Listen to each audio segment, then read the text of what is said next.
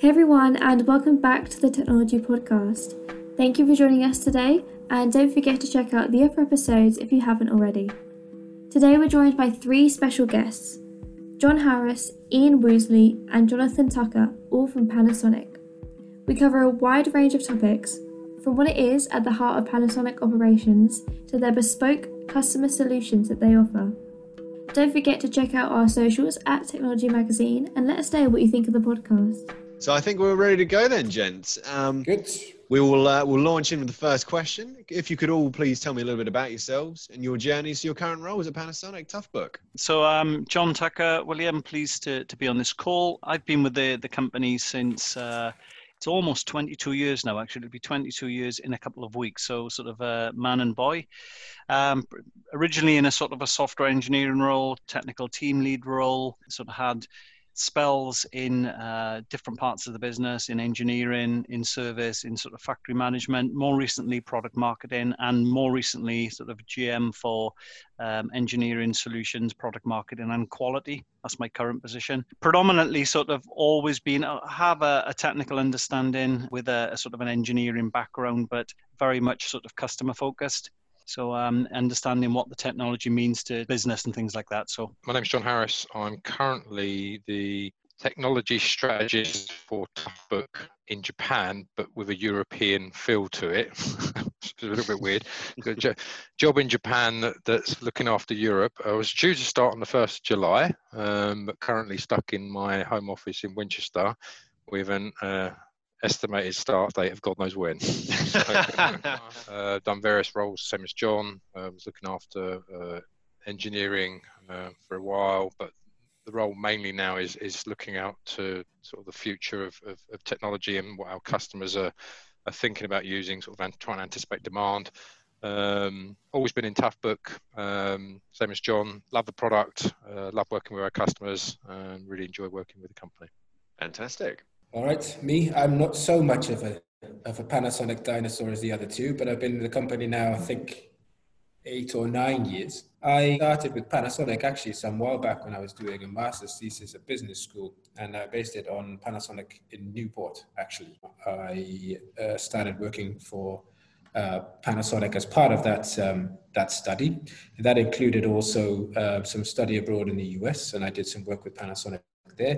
And then after that, when I graduated, I um, I actually joined Panasonic in Japan. So previously, I'd spent some time living in Japan for four, um, and I speak a bit of Japanese. So uh, based on the work I'd done and the, the colleagues I was working with there, I joined the company in Japan, based in Tokyo and Yokohama, working a lot with the guys uh, working centrally in Japan from the office of the president, and they were building the solutions business, right? So um, more and more focusing on uh, bespoke uh, solutions for customer specific issues, right? Um, and then the other flip side of that is uh, global account management, key account management, and so on, and generating those account relationships. That's great. Well, it's lovely to meet you all, and thank you uh, so much for giving us a little bit of clarity on uh, what you guys do and how you got there. Um, so now we've got a bit of a general question, but I think it'll be important to just uh, just to flesh out to our readers um, at the beginning of the article. So if you could please describe the company in your own words and what it does. Yeah, so we're a hundred and something year old uh, electronics manufacturer, yeah. and I think um, you know, from my perspective, if you sort of look at the history of the company and the way that the company was founded and the products that we've we developed, it's always about essentially solving a problem or, or solving a, a, a, need. You know, the first product that, that was really successful, the first product we, we developed was a, a light bulb splitter. So in the, in the old days in Japan, 100 years ago, they used to have a single point uh, for for electricity in the house. That used to be the light bulb, and you know, uh, our founder actually built a, a, product that would split that that light bulb holder into two so that they could use a light bulb and an electrical product like a, an iron or, or, or whatever. So um, for me, it's all about sort of solving people's uh, needs uh, and building products that really add value to to customers' lives. I think that's you know if you want to sort of sum it up from from my point of view, uh, what it is. I, I, suppose as we're getting old, as the company's getting older, we're we're seeing that you know, just supplying a piece of hardware is not necessarily the the only thing that we can do, and we're looking at sort of expanding the the products and solutions and software and services that, that go around the, the product uh, in order to solve our customers' uh, issues. Yeah, and there's, there's two things I'd like to add to that, John, as well. Is the um, we are very much an engineering company. You know, when you think about the, the I think that the brand Panasonic is uh, historically well known. You know, when you you you sort of talk to maybe the the younger audience today, um, you know, your your teens and sort of uh, school children, maybe that brand is not so well known because of the.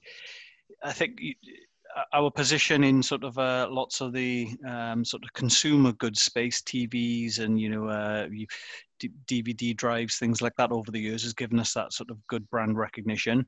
That's not so apparent today um, with the younger ones because you know you obviously uh, don't know if you've got kids william but my 14 year old uh, he does have a panasonic tv but that's purely for, for gaming so he's aware of it but generally they don't watch tv in the same way that we did when we were growing up um, and I think the other point there is the that's sometimes the challenge and the bit that we have to sort of grasp as a as an organisation. The, the the the marketing around that. I always use the analogy where you know when I joined the company, it's not so much of a joke nowadays actually because Huddersfield is quite a good football team but we sponsored Huddersfield Town you know being a, a being a Man United fan when you, you're watching Man United playing the Champions League coming up against Juventus where they've got Sony and PlayStation written across their shirt where Panasonic was sponsoring Huddersfield Town. Um, you know Huddersfield have done quite well obviously in, in recent years but generally the engineering bit, the uh, the investment into R and D, low level, you know, we're the global, um, the last 30 years, last three decades, we're the number one in terms of global patents registration. It just shows the the you know seven percent of our global turnover is ploughed back into R and D because we're looking for the you know the next sort of great um, innovation and. It, with our 15,000 products, I don't know what it is today, but it's approximately 15,000 products. You know, there's a huge amount of R&D that goes into all of those product lines. Anything from a component up to a, you know, a very integrated um, sort of airline um, you know, uh, what do you call it, John? Um, in-flight entertainment. In-flight entertainment, and in you know Wi-Fi systems and things like that. So, I think the the the, the challenge for us as an organisation is that marketing thing. We we did a big push a couple of years ago in the uh, the Formula One space with uh, with Toyota, um, but the that's probably our uh, biggest challenge. But culturally, what I love about the organization is that sort of the sort of the autonomy to go and try something. It's very much people before products. Um, you know, if you've if you've got the idea, the company will back you all the way. And it's not one of those ones, the companies where it's sort of flavor of the month either. It's like, you know, we're going to do this today and then tomorrow we've changed our mind. Sorry, you know, I've got to close that down. And the, the company is very much with you on that journey. Um, and I like that, and that's part of why it's kept me here for so for, for so long as well. You know, it's not sort of just flavour of the month. Change your mind, and you've got to go, or we're doing mm. something different. So it's been a good journey. Anything you want to add there, Ian? Just a couple of things. So, um, in terms of what the company does, right? I mean, we're a huge diversified company, so we're doing a whole range of things, right, across uh, some of the things that John's mentioned, across uh, industrial components and machinery, uh, even life solutions we have. We build uh, housing, we build whole towns in some parts of Asia, right? Um, if you have a piece of equipment, there may well be a Panasonic component inside it and so on, right? So the, the range of business that we do globally is, is, is huge, right? Um, on our side of the business, um, again, is this, this customer focus, right? So when it becomes a cu- culture of the company, I think customer focus is definitely one of them, as, as John said um, as we've always done, right? As, as our founder did for products, but also uh, for marketing channels, sales channels, and so on, right? Um, so that customer focus is always there. And in order to maintain our relevance to the customer in this age, right, that's why we focus on solutions. That's why we stay relevant. That's how we stay relevant to our customers, right? So in this B2B solutions part that we're doing, re- remembering that we're over 70% B2B as a company now, yeah, um, that's where we focus and we focus on our customer issues and start there first before we introduce the tech.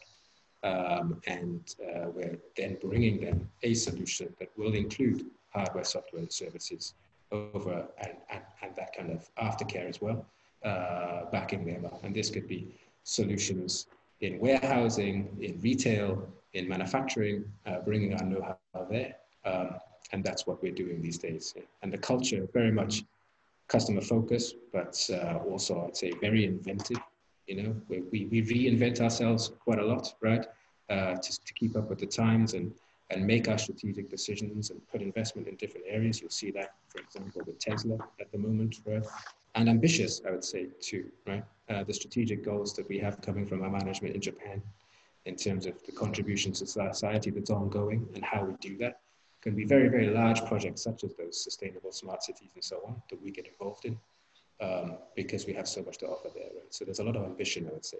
Yeah, I think so, William in Japan, you know, Panasonic is a is a really really strong recognized brand. It's a Japanese brand and, and it's really really well trusted. And we've been in the solution business since the 50s in Japan. You know, we do turnkey solutions. We we wrote the software and developed all of the the, the equipment for the Japanese uh, highway toll system.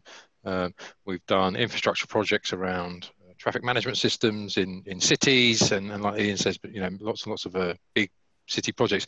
We're just not known for doing that much of it, of, of it outside of Japan and that's where the focus is now is trying to replicate that success that we've had in Japan and sort of bring it bring it to the sort of bring it to the Western world. We've had success in certain areas, um, but not as much as we would like. I think the key thing for us is going back to what Ian just said there about that customer relationship. In the majority of cases, most of our customers um, that we've been doing business with for a few years recognize the the support that they get and the, the fact that when they're purchasing a Panasonic product, they're not just buying it and then you know we're, we're selling it and then we're sort of leaving them alone. We're there throughout the journey that they take with it, even to the point where you know myself and John have probably at least once a year, right, John? At least once a year, we'll have a story that started off as a complete disaster because something's gone wrong. Um, you know, either be it a, a quality issue or a software-related issue that's unrelated to what we what we're doing, but we're stood there with the customer, uh, shoulder to shoulder, uh, working through the problem, and not pointing fingers saying, "Oh, it's his problem, it's their problem." It's like, okay, we've got a problem. Let's work together to come up with a resolution, and and that um, the Americans call it, uh, was it uh, customer currency? You know that that that relationship currency you have with customers mm. to that you've worked through problems results in an, a really really amazing relationship with them. And that's where the, the brand is very strong, John, isn't it? Is that brand about you know the quality, the trust in you know people know that you know we, we're never, particularly in the sort of um, yeah the majority of cases we're not the the cheapest solution. Um, but you know what you will get is quality. You will get a partner-led approach. You know you will get something that you can trust and rely on. I think that's important. You know, there's always going to be a a, cheap um, commodity product somewhere else that you can find. Uh, but Panasonic bring all that together, stand as John said, stand shoulder to shoulder, and it will work. Uh, and issues will always come up, particularly in this, you know, in in the business. There will always be issues around the the, the product because it's now so complicated around comms and all those things. Issues will happen um, and they're looking for somebody because you know you, are talking about mission mission critical deployments in the B2B space. Um, you know you've got to get it right at some point. So I think that's important. They look to us, and we're a trusted sort of player in the market. Taking a look yeah. at um, at Toughbook a little bit more specifically, then, uh, could you give me an overview of those products and the technologies involved with them? Yeah, so shall I, I'll, I'll kick off, John, if you don't mind. Um, you can fill your boots, mate. Are you ready for this, William? Because John uh, was in product marketing am. for three years, so yeah, well, I'm no, bracing myself. Yeah, no, I say I'll try and keep it sort of short and sweet. But um, yeah, T- Toughbook essentially is is a um, uh, computers for the the outside world, a com- commercial off the shelf model um, which has been different from sort of the you know 20 25 years ago where everything was sort of custom built. But utilizing um, sort of commercial off the shelf technology things like intel platforms um, operating systems from microsoft for example sort of put together in, in a product portfolio that has certain specific features and functions for different types of working obviously target at the, the, the, mobile worker, but predominantly when you get through to the more durable end of the, the spectrum, that would be for a, an outdoor worker working in a harsh environment where they will be sort of dust, water, uh, vibration, drops, all of, those, all of those things. So it's trying to package those up into probably a, um, a, a, balanced style where if, you know mobile working will need something which is more durable at the same time need um, levels of performance levels of battery operation time that it enables them to do their to do their role um, with the ultimate goal of failing um, uh, you know the least amount as possible because again we're deploying into mission mission critical applications. And it's always we, we're never sort of bleeding edge but we're certainly more now than ever john i think it's fair to say we are sort of almost sort of leading edge.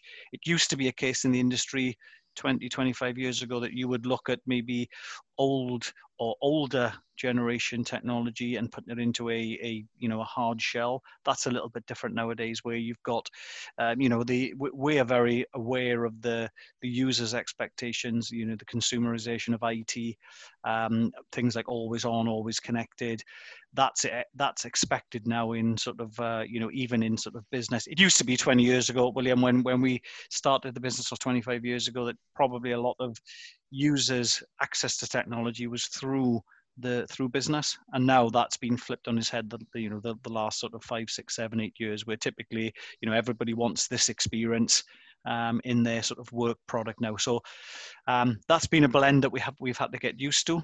Um, in that sort of journey we've pioneered a lot of uh, technology. So we were the world's first to put um, an integrated uh, wide area network connection, so a, a, GSM module inside a device. First with an integrated CD drive, that's right, back in 1994. So Probably that was a challenge. Digi- digitizer as well, I would imagine. First with Bluetooth integrated into a laptop. Yeah, yeah. so there's a number of sort of uh, worlds first that happened, and and predominantly again that was dr- driven by you know challenges that the customer has been experiencing. So, for for example, the the optical drive and the world's first GSM came from one customer in the UK, a, a huge utility company um, that wanted to basically, you know, they had to go through the, the result of a, um, a sort of a, a, public demerger into a private organization, had to create a, a very agile mobile working solution that enabled their 6,000 engineers to, to not go to a depot every day to pick up paperwork, but, but start work from their, their house. So they jump into their van and go and fix their, um, you know, the equipment and the assets they had out in the field. So those types of innovations, and you know, it's always nowadays it's difficult to innovate in leaps like that. Um, but we've, you know, the last sort of 15, 20 years, we were the first to market with a convertible type of PC, first to market with a wireless display. Some of those things have really taken off. Some have slowed and sort of, you know, evolved into other types of solutions. Um, but, you know, it's why we've led that market. You know, again, it's about that brand, the quality. If you're putting it into mission critical applications, failure rate is the devil. You know, if something goes wrong, um, especially when you're out in the field, you don't have an IT department on site. You know, that's where the cost is. Particularly, sometimes the cost of a, an engineer downtime far outweighs the, uh, you know, the cost of the solution that they're using. Basically, most of our users uh, use the, the Toughbook as a tool. So it's it's a spanner or it's a screwdriver, but it's the tool that they're using to get their jobs, to, to get the information that they require to do their jobs, uh, to be more productive, to be more efficient. And it's all about the reliability of the product. You know, at the end of the day, um, reliability and the ability for them to be able to do their job is, is key. Most of the functions and features that we include in the device have been driven by market demand. So we're not just sitting there saying, oh, wouldn't it be great if we could insert you know, this widget? It's been, right, we've got requirement to have high accuracy GPS, or we've got this requirement to do thermal viewing, or this requirement to do 3D scanning, and that's all been then integrated in the product, even to the point where we do we will do lower level customization for for customers for you know a few hundred units you know. So I don't want to say we we've got this specific technical technical requirement in our devices. Would you be interested in integrating it and, we'll we'll uh, we'll work with the customer to make sure that we've got a win-win from that point of view so that's a little bit about Toughbook, yeah. As Ian sort of alluded to, from a Toughbook perspective, it's always something that we've that we've always done. We've always, you know, listened to the voice of the customer. Gemba as a as a concept is essentially the place where work happens or the thing where where something mm. gets done, you know, or the people that are doing it. Yeah, and it's a Japanese expression, and, and and we've always been really really keen to to engage with our customers to understand how they're going to use the product, what's the workflows that they're going to go through when, when using the products, and make sure that the product they're selecting is, is, is the right product, that they're not picking something that's slightly cheaper because it's slightly cheaper but it's less robust. Um, so for us, it's always about um, you know understanding how the customer uses it and and you know what the workflow is to make sure they're getting the the uh, the, the, right product. You know, moving forward, I'm a little bit curious how that what that's going to look like post COVID when we say can we do a ride along because that's what we would normally do is you know we'd spend a little bit of time actually with an engineer you know do a half day with an engineer and, and understand the, the the tasks that he's doing looking at the way that he's using it just sort of trying to say identify any insight or, or any opportunities for us to either improve the product or offer another product to that customer um, is really really important for us. So that's the the, the sort of Gemba background, right? Is there anything you wanted to add on the Gemba program while the question's out there? Uh, well, sounds like John just answered it uh, very, very well, very succinctly. Um, we, in you know, I'm not sure if you know Will, but uh, I'm in a slight, uh, slightly different team to the Toughbook guys, right? Um, and um, we're very much involved in, in, in, the in the Gemba process, right? And and delivering the strategy that's coming from Higuchi-san and, and CNS back back in Japan. Um, and we work a lot with the Gemba Process Innovation Business Division there, right? Um, and they have responsibility for uh, some technologies and so on that we carry here uh, and sell direct to the customer. And, and, you know, the process that John's just outlined, right, in terms of working with that customer, understanding what's their current process, uh, where they are, where they're trying to be, what that would look like, and so on. And quite often, uh, regardless of tech, right? So in those discussions, first we'll put tech to one side for a minute and just say, okay, what's the issue? What's the problem? What's your current process? What's the problems you have with that? What's the potential costs of that, and so on?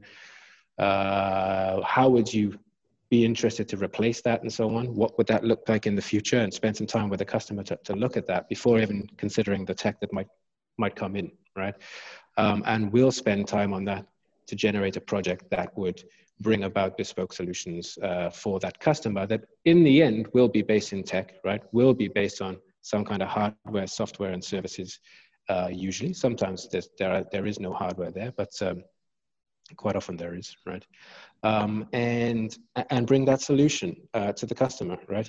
The the point of Gemba is to uh, focus, you know, what has previously been said as the business front of the customer, right? Where they are connecting with their customers and their processes, where they're delivering their business. Um, and, you know, part of what Panasonic's relevance is technology we have, technologies we have and so on bridge the physical and digital worlds, right? So as people go digital, as people, uh, I should say that in inverted commas, right?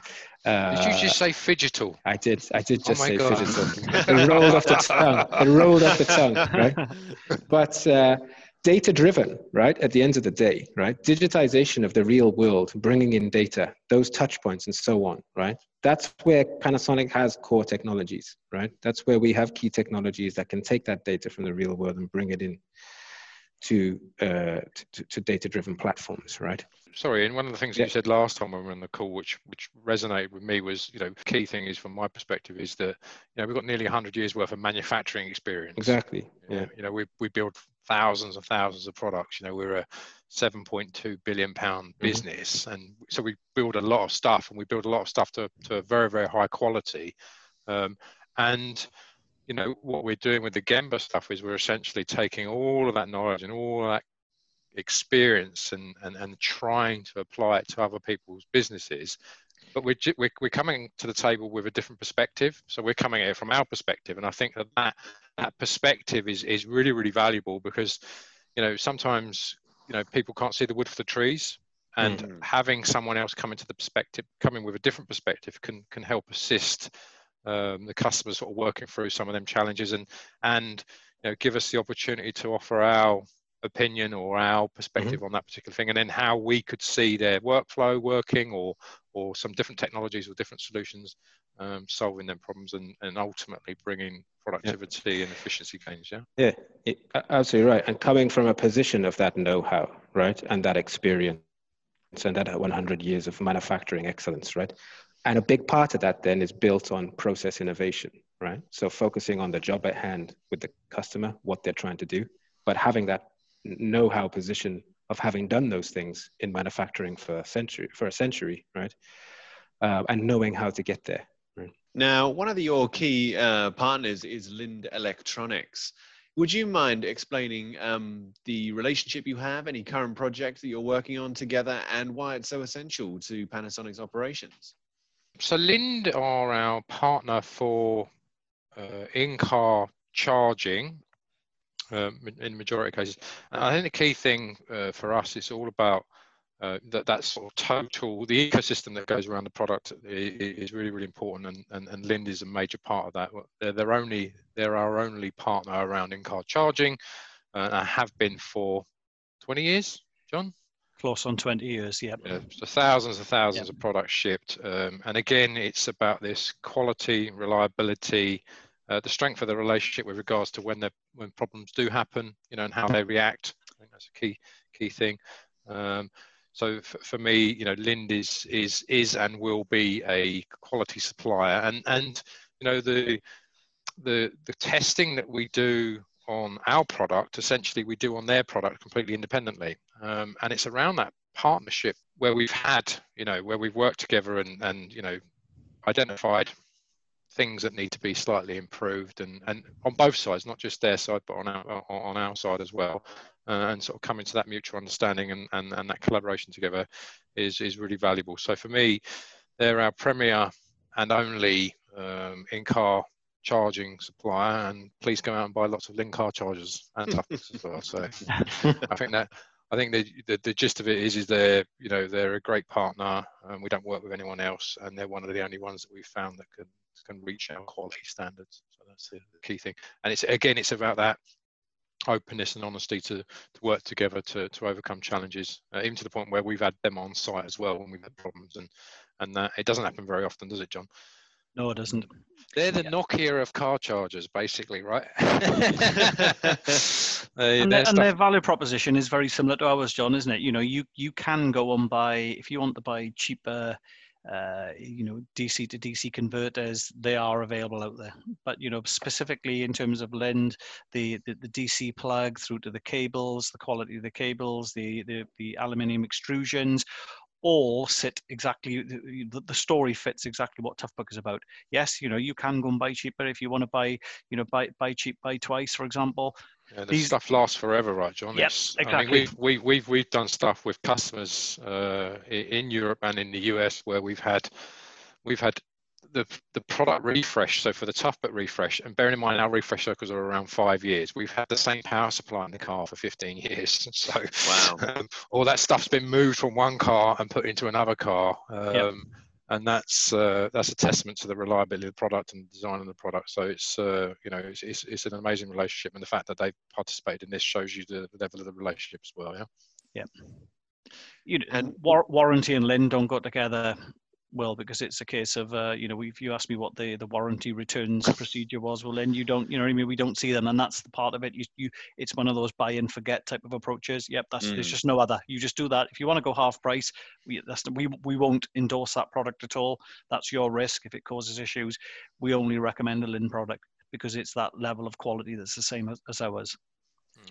well that's a pretty uh, it's a pretty stunning endorsement there for Lind um, but uh, following on from that, is there are there any companies which you guys um, which come to mind that are also like important in terms of uh, supplying a particular technology or from like a kind of daily operational perspective who'd uh, like to mention?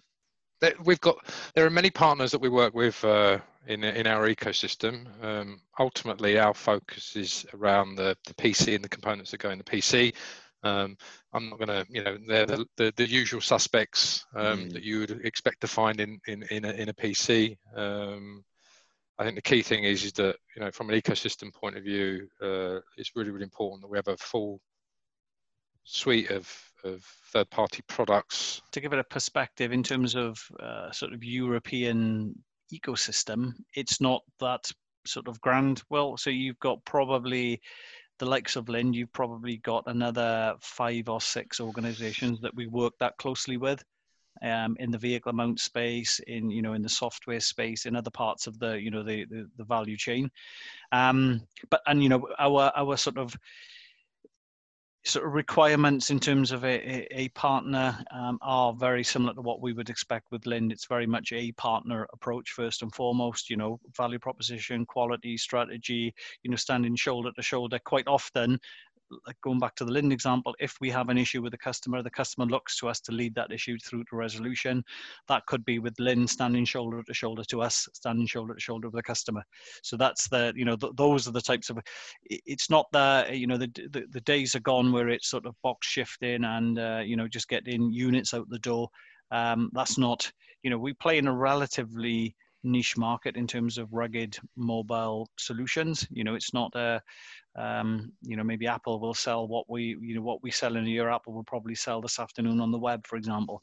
Um, so it's a different scale so it means that the you know that that customer orientation focus service um, when things happen or not is critical because you can't afford to uh, and you're dealing with big brands you know you, you look at eh, any any business across europe and pr- predominantly Toughbook is in there through you know automotive utilities aerospace um, everything you know Toughbook and panasonic is in there. So we can't afford to sort of uh, annoy those guys and then then they decide to buy something else the next time around Not a problem. not that we would but yeah we can't afford to do it. Going back to the, the, the Gemba thing, you know, ultimately we're looking at solving a, uh, looking at the way that the customer works and looking at solving their problems. And if that requires us to then go and source third-party products to, to, to help us solve that problem, and then we're, we're willing to do that. But I think the key thing is is that we, we back it up with the the internal evaluation testing um, and and make sure it's as reliable. So we're not we're not the weakest that that that third party product's not the weakest link. Yeah. Mm-hmm. Yeah. It causes some internal challenges with regards to you know why do I need to do it like this and why do that and and I think the key thing is, is because we're the ones that are in front of the customer, we're the ones that are supporting it. Um, you know, some of our third parties are relatively small um, and don't necessarily have the footprint globally like as as, the, as Panasonic does. So therefore, it's all about us being comfortable about um, you know what we approve and what, what we sell and what we don't sell. Yeah. And the other thing, the last thing on, on, on Lind as well, Will, is that Lind is a power supply provider, you know, DC to DC converter. That is classed in Panasonic uh, as a corporation as a safety critical part that you have to get through to get to the quality levels, the, you know, the standards that we um, sort of put into our products to ensure safety and regulation, all those things. It's an in- incredibly high bar to get over. Um, yeah. And that's why you know you can't just find these types of organisations that are willing to go to that level to stand behind their product and do all of the testing and development they do. So um, yeah, it, you know, Lind, it's testament to Lind that they're uh, that, that, that they're with us on this journey. Of course, you know they probably, uh, you know, they, they do well in their own right in the in their respective industries as well. But in the Toughbook world, they are by far number one um, in terms of our customers. We don't stand by anything else apart from Lind going back to that, John, this you know, this going back to this hundred years thing. This is our quality manual, all 261 pages of it, and it covers things like power supplies. It covers external temperatures. It covers connector qualities, and and it's that hundred years worth of experience that's been boiled into. And this is one of probably many um, many documents. I've just got it because someone's pointing coming out to me and needed, you know, needed to sort of refer to it quite often. Um, and that's what it's all about. It's all about providing that reliability and that quality to our customer. Mm. So then moving on to something which a lot of our readers are very interested by, which is a digital transformation. There's a lot of it going on and it seems like every company's got a different perspective on this topic. Um, what does it mean to you guys and how has uh, Panasonic been employing it? We just went. We moved to Teams recently, uh, and our European IT friends uh, have just moved to OneDrive, which was uh, eventful. Um, I suppose at the end of the day, you know, um, we're a, a, modern company, the same as everyone else, and we've got the same challenges as everyone else. I think COVID 19's sort of probably pull, pulled our digitalization plans forward, but you know, we use modern tools and techniques the same mm. as everyone else. Um, transition for us during COVID was, for at least from my experience, right, for people who are not having to be physically present in a factory, for example, was pretty quick, pretty swift, pretty yeah. painless. Right? That was a bit of a challenge as well, though, because obviously, you know, physically, you know, factories require bodies to be inside. Yeah. Um, yeah. And you know, so, so, so, for us, like, who are not, let's say, uh, necessary to production, right? Yeah. It, it yeah. wasn't so wasn't so painful or uh... no. No but I, I, suppose that, that that blend of, of, of internal versus external stuff uh, you know majority of panasonic offices have, have, have, sort of embraced this work from home including in japan which has been quite stunning actually. The, yeah. the, you know our teams usage probably went from you know 5 10% to probably 95% and you know, the majority of people working from home and, and they are continuing to work from home as well. Um, but yeah I, I suppose we're never going to be the the Microsoft or the you know insert the sort of most dynamic IT led orientated company because it, it's not about that. It's about providing you know the, the, right tools to the right people at the right time. I think that's the key thing. Yeah, mm. yeah it's fine. Um, did uh, did anyone else have anything to add to that one? Uh, for, me, it's uh, the, the, the story with us is more about you know, on digital transformation is is is more on the customer side. Of course, there's this, there's the internal aspects, right? Um, which is, uh, uh, as John said, it's it's it's not critical to us actually, right? But on the customer side, uh, we support those digital transformation journeys, right? In, in, in, as I've said about bringing data in, making management data driven and so on, right?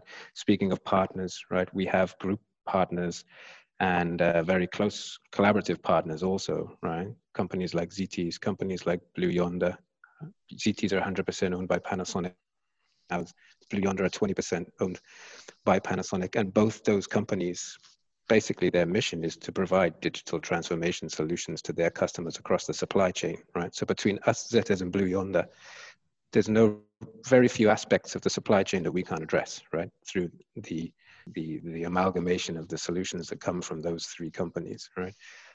And I think that's that's you know key to point out in terms of what we are we are doing these days, right?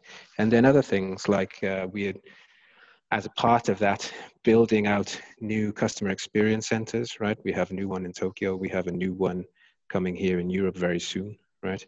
Uh, and globally, um, and also Panasonic now is opening up as part of that Gemba process innovation, opening up our factories, right, for our customers to come and see how we do that excellence uh, in our manufacturing and the digitization of that manufacturing. So this is a, uh, our flagship uh, factory in Saga in Japan is now open to us to take our B2B partners there, our B2B customers there and experience and, and, and know that uh, those those processes, right? Those solutions, those technologies that we're deploying ourselves and through those customer experience centers, um, which are very hands-on and very built for co-creation, co-development, and so on, to get those processes moving for them also, right? And bring that know-how to them. So in terms of for customers, digital transformation, there's quite a lot of activity there uh, that's putting us at the forefront of those things.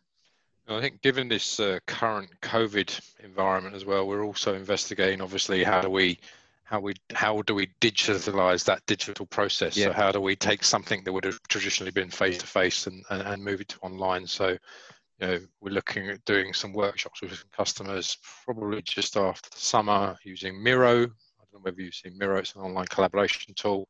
Obviously we've got Teams, um, but we're looking at all of the sort of different tools and techniques um, that we can utilize to do as much as we can virtually um, and therefore limit the, the interaction physically um, purely and simply because of the, the COVID thing.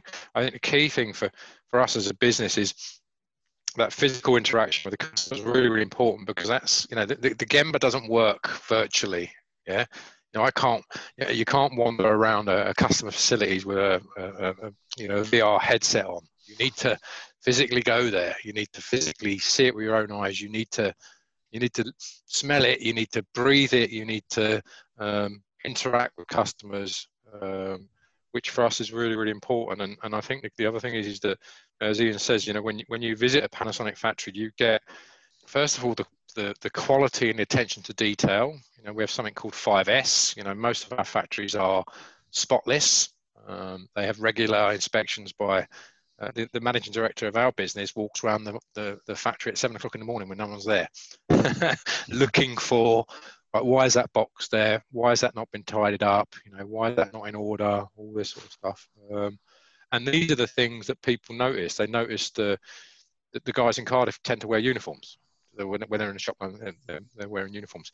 The, we've got uh, very uh, we've got anti-static flooring throughout the throughout the facility. We've got very very specific lighting that gives you indoor outdoor lighting to, to improve on the on the environment. So all of these things are, are really really important. And I think for every customer we've taken to Cardiff, John, I think we've got probably like a 99% win hit rate, right? So every customer who visits a facility down in Cardiff typically turns into a physical customer.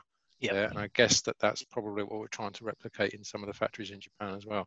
Yeah. In, in our factory in Japan, in in um, uh, the, the, the PC factory, um, once a year they typically take around 200 students and they get to build their own PC.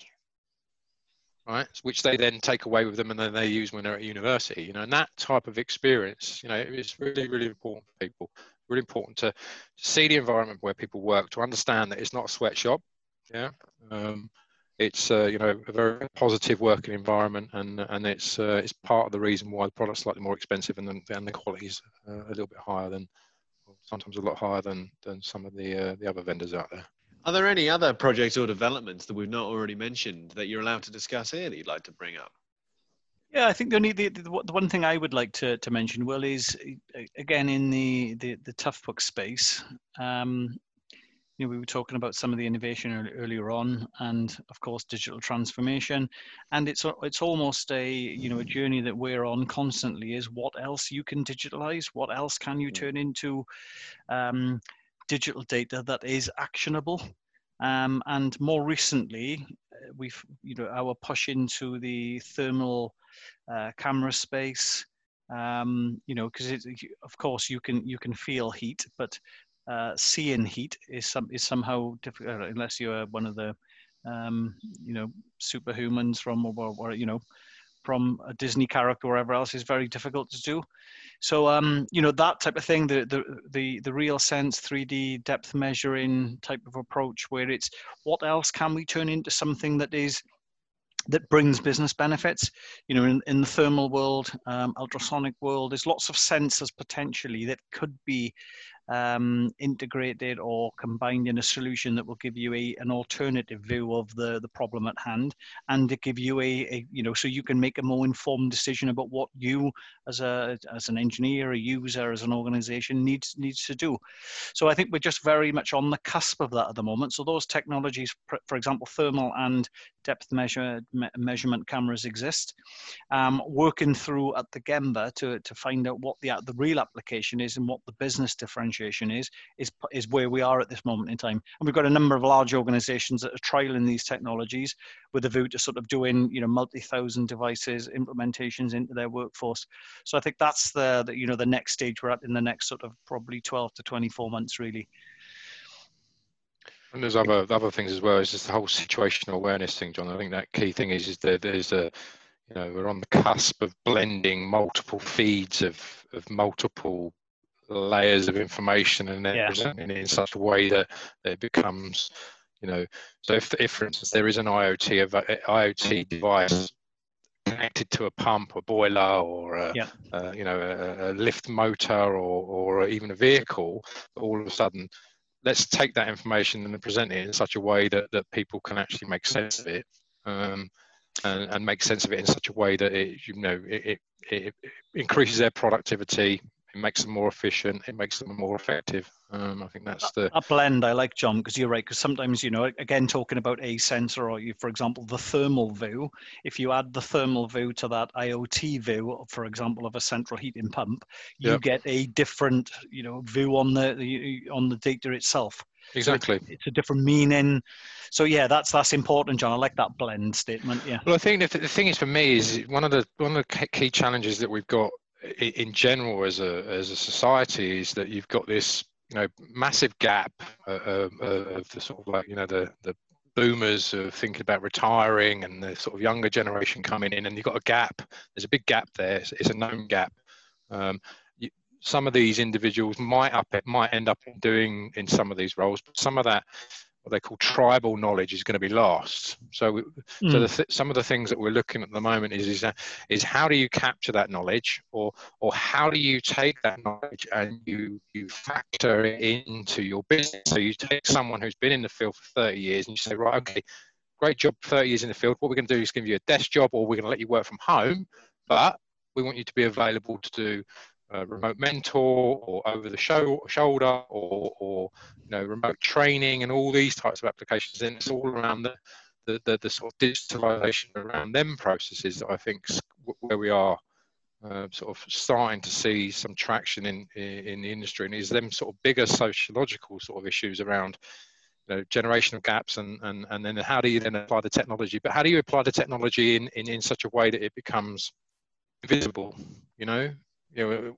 I, I want to talk about Minority Report, but you know, it's it, type of that type of right, okay, we've got all of these feeds coming in. What do we want to see? How do we blend it? How do we blend it in such a way that it, mean, it is relevant to that particular individual? Um, and, and, you know, going back to what Ian was saying earlier on, that's where the sort of Gemba stuff comes in, right? Because we want to understand how they're using it, what they're using it for.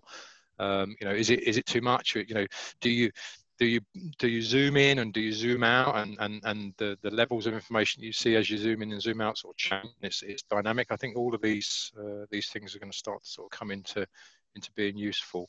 We, we have got people that are just going from paper to electronics you know? So me and john have worked in this business for a very very long time and we both got similar slides around that sort of generational Mm. technology technolo- technology generational things. You know it went from paper to digital it then went from digital to dynamic and then it went from dynamic dynamic to regional specific and and now it's becoming this situational awareness sort of stuff is is really really sort of starting to come in. So yeah interesting times yeah? Yeah it's just uh, just a quick one from from from my perspective interesting to see right now. I mean, within digital transformation and so on, there's um, a, a, lot of emphasis on automation, right? And uh, in some cases, full automation, right, where jobs are automated away and so on. But a lot of things we're doing right now are based on partial automation and retention of of workers, right? But uh, assisting that work, making it better, making it easier, making it making it more efficient, right?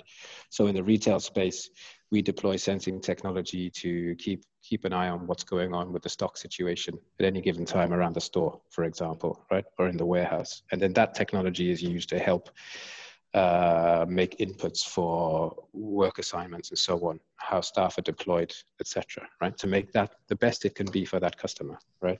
In logistics, we have ways to partially automate the sorting of parcels uh, for inbound and outbound operations in, in and warehouse management, warehouse execution. Right. So uh, we are projecting onto parcels the destinations of these parcels where they need to go, which makes the sorting process for those workers much easier much better and actually much safer, right? So it helps them maintain their distance at the moment also, right? Um, and other things like physical assistance through robotics of, of workers and so on that we're looking at right now. And that's not deployed yet in Europe, but uh, we're deploying it in Japan and other parts of Asia, right? So there's definitely an interesting theme there where we don't necessarily fully automate everything, although that can be done, right? But in, in these cases uh, where we're partially automating and improving the workspace, making it more efficient uh, as a business, but then also making that work uh, a more pleasant and, and better experience for the workers too, right? And I see that a lot as, as one part of what we're doing right now. Fantastic. All right, then, gents, that brings us to the end of the interview. Thank you so much for taking the time. It's been an absolute pleasure speaking with all three of you. Thank you, Will. Okay. All right, Will, thanks Appreciate very much for your time. time. Appreciate it. Yeah. Thank you. Take care of yourselves. Have a nice evening. Thank Cheers, you. John. Take Bye. care. Cheers, mate. Bye-bye. Bye-bye. Bye-bye.